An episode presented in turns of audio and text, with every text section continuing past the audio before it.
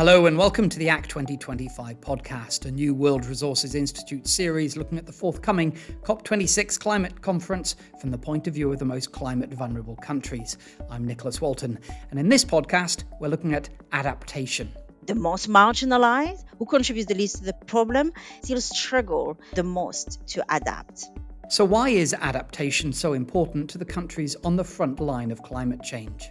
We see flooding, desert encroachment, drought, we see famine, we also see coastal inundation, and we see insecurity.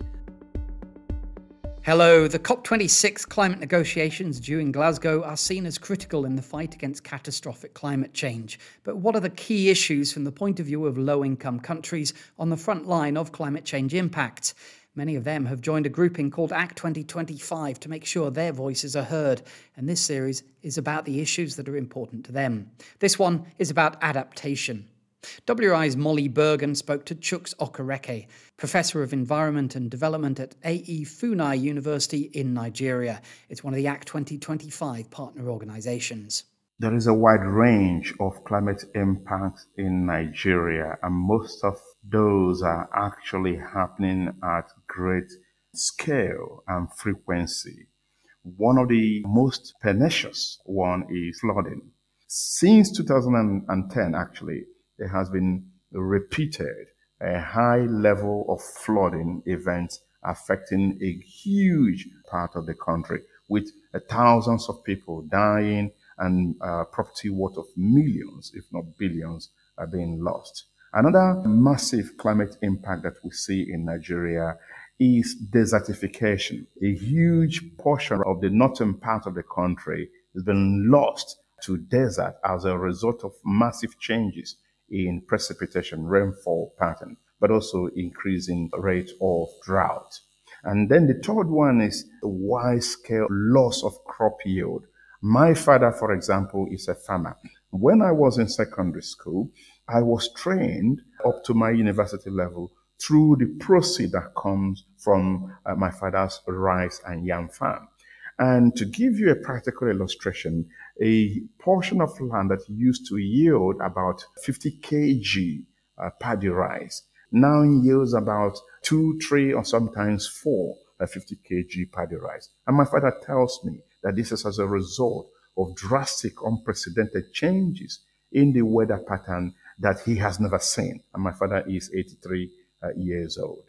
And then we also have a huge loss of water bodies.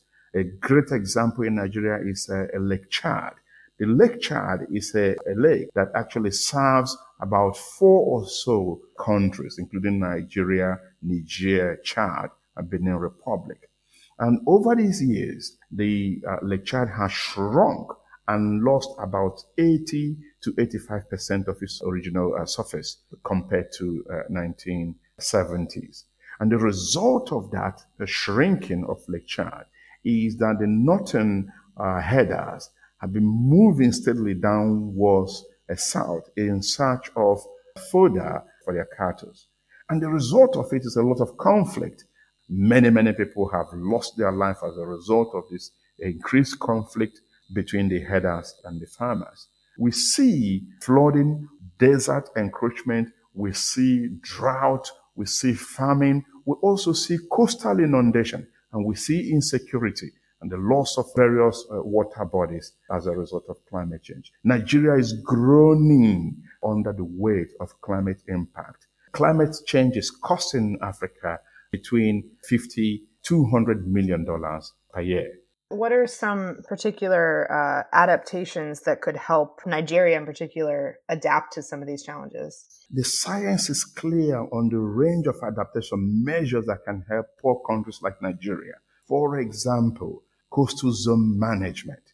You see, the problem is that 86% of Nigerian agriculture is, is not under irrigation. And this number is similar to the rest of Africa. And this means that variations in weather pattern have direct impact on the crop yield.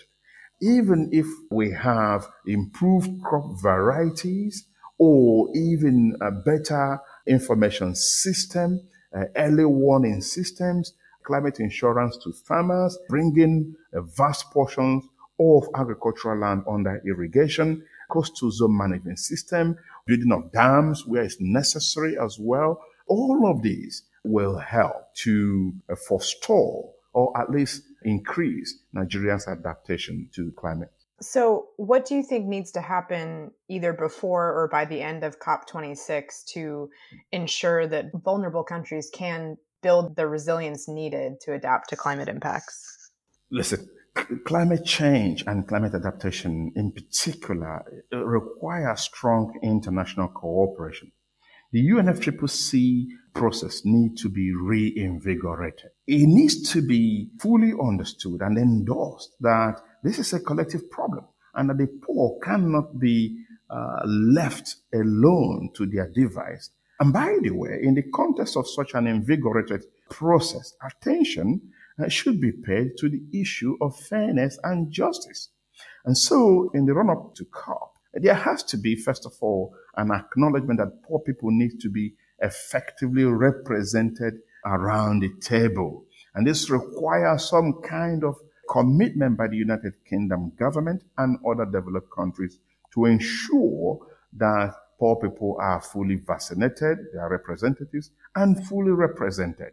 And then there has to be a massive scale up of support to poor countries in form of capacity, in form of technology, and in form of finance. And we are asking for a substantial increase in grant-based and highly concessional finance, and particularly in the context of the debt stress that uh, most vulnerable countries are facing. And we think it is necessary that the volume of climate finance begins to match at least or comes to parity with the volume of finance that is going to mitigation. There has to be, in the context of COP as well, a need for a strong goal on adaptation there needs to be movement or progress in how to measure and assess the needs of countries with respect to adaptation.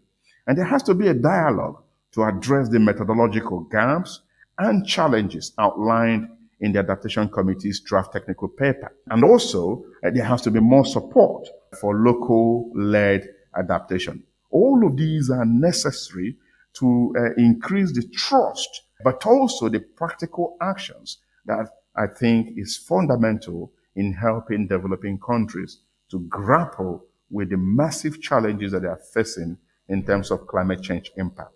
Um, I wanted to ask you a little more about the global goal of adaptation because I know that other experts have also said this is critical to create, but it does seem like adaptation is inherently much more difficult to assess than mitigation. So I wonder if you could explain a little bit more about how this goal could be set up and what it should look like? Well, I acknowledge the fact that sometimes it might be more difficult to set an adaptation goal than for mitigation. But I also sometimes feel that this is sometimes like a cop out, an excuse. Why don't we start with a, a goal on increasing or doubling the grants and highly concessional finance that is going to adaptation? That would seem to me like a decent place to start. Why don't we talk about increasing finances to fund all the nationally uh, uh, adaptation plans that many developing countries were made to prepare, but which remains unfunded? How, why don't we talk in terms of uh, how to increase the resilience of these countries against the impact of adaptation? So there are many, many ways in which we could proceed in terms of setting a goal for adaptation. I think what is lacking is the political will and the understanding from developed countries that this is a challenge that is uh, militating against uh, the sustainable development of the poor countries and that, by the way, that these are problems which these people did not cause themselves. And so there's a need for strong dialogue to begin to resolve some of these problems. If you could say one thing to leaders of major economies, uh, especially the most developed countries, regarding adaptation and the need for more support, what would you say? I would ask them, how, how can you go to bed and sleep easy knowing that climate pollution uh, from your countries are killing thousands, if not millions, in poor countries? I will ask them to treat climate adaptation with the scale, uh, level of urgency and seriousness which they treated COVID-19. I will say to them that we are fed up of wormwood. We don't need any more wormwood. We need massive action, especially in terms of finance, to get behind developing countries and rally around them to begin to implement a range or several of the excellent suggestions and options that have been identified in their nationally determined contribution, the national adaptation plan, and a range of other documents such as the third national communication. So enough of words and let's get down to action. And that was Chuks Okereke. You're listening to a special WRI podcast series on what vulnerable countries want from COP26. Finally, as we'll do in all these ACT 2025 podcasts, I'm turning to WRI's Director of Climate Negotiations, Yamide Dagnet. What does she want to see at COP26 on adaptation? Success at this COP, we need to include a signal that we're going to improve the way we track and assess our efforts on adaptation. And this can include a mandate to the IPCC to help us to do that by developing you know some guidelines the metrics that countries can use to do that more effectively and also to enable us to pull all of these data together to see how collectively we're doing to build resilience and reach the paris agreement goal on adaptation. The ipcc could also produce a special report on these issues that has been neglected to explain how much effort and what still is needed globally to achieve these targets. So that's one the second one is also to make sure that you know more accessible and predictable support is available for adaptation. And this needs to be, you know, through pledges and replenishment of the adaptation fund, pledges through initiatives, making sure that we do have the share of proceeds under the Article 6 mechanism. So the revenues generated by the use of market mechanisms to support countries to adapt. So you know making sure you have those predictable sources of funding but also to make sure that the quality of the funding is helping countries to truly adapt. You know the support needs to be more grant based more concessional you know with more flexible conditions and this is important because private sector does not tend to support such effort. And in, the context of debt distress it's going to be more important for countries to get those facilitated grant-based and concessional finance. And what's at stake with adaptation why it is so important? Adaptation has been long neglected in the negotiation. Even if the paris agreement profiled these issues more than under the kyoto protocol which was mitigation focused but the most recent climate disaster showed however that no one is safe from the wrath of climate change the climate again doesn't choose who to strike. The problem is that not everyone or every country is able to adapt or recover from the impact the same way. And the poorest, the most vulnerable communities and countries, the most marginalized, who contribute the least to the problem, still struggle the most to adapt. And that makes it also an issue of justice. And one way to take it, you know, more seriously is ramping up the efforts to track, efforts to build resilience, to reduce vulnerability. And we don't have yet the metrics to do that very well.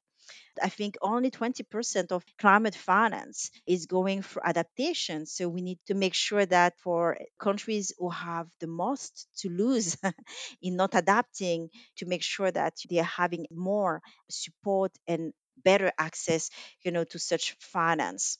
And um, when you're in Glasgow, what will you be looking out for? I will be watching, you know, the commitments and pledge from developed countries. They're supposed to say whether they're going to increase the share of their supports to adaptations, you know, how they're going to support initiatives that were owned, you know, driven by developing countries, not what developed countries want to do necessarily. And therefore, we will need also to track, you know, whether there's initiatives from developing countries that needs to be supported. And finally, we need to see how the community, you know, all negotiators come together to better track and assess progress and seek help and mandate, you know, some work to the IPCC to help doing that in a more systematic and evidence based manner.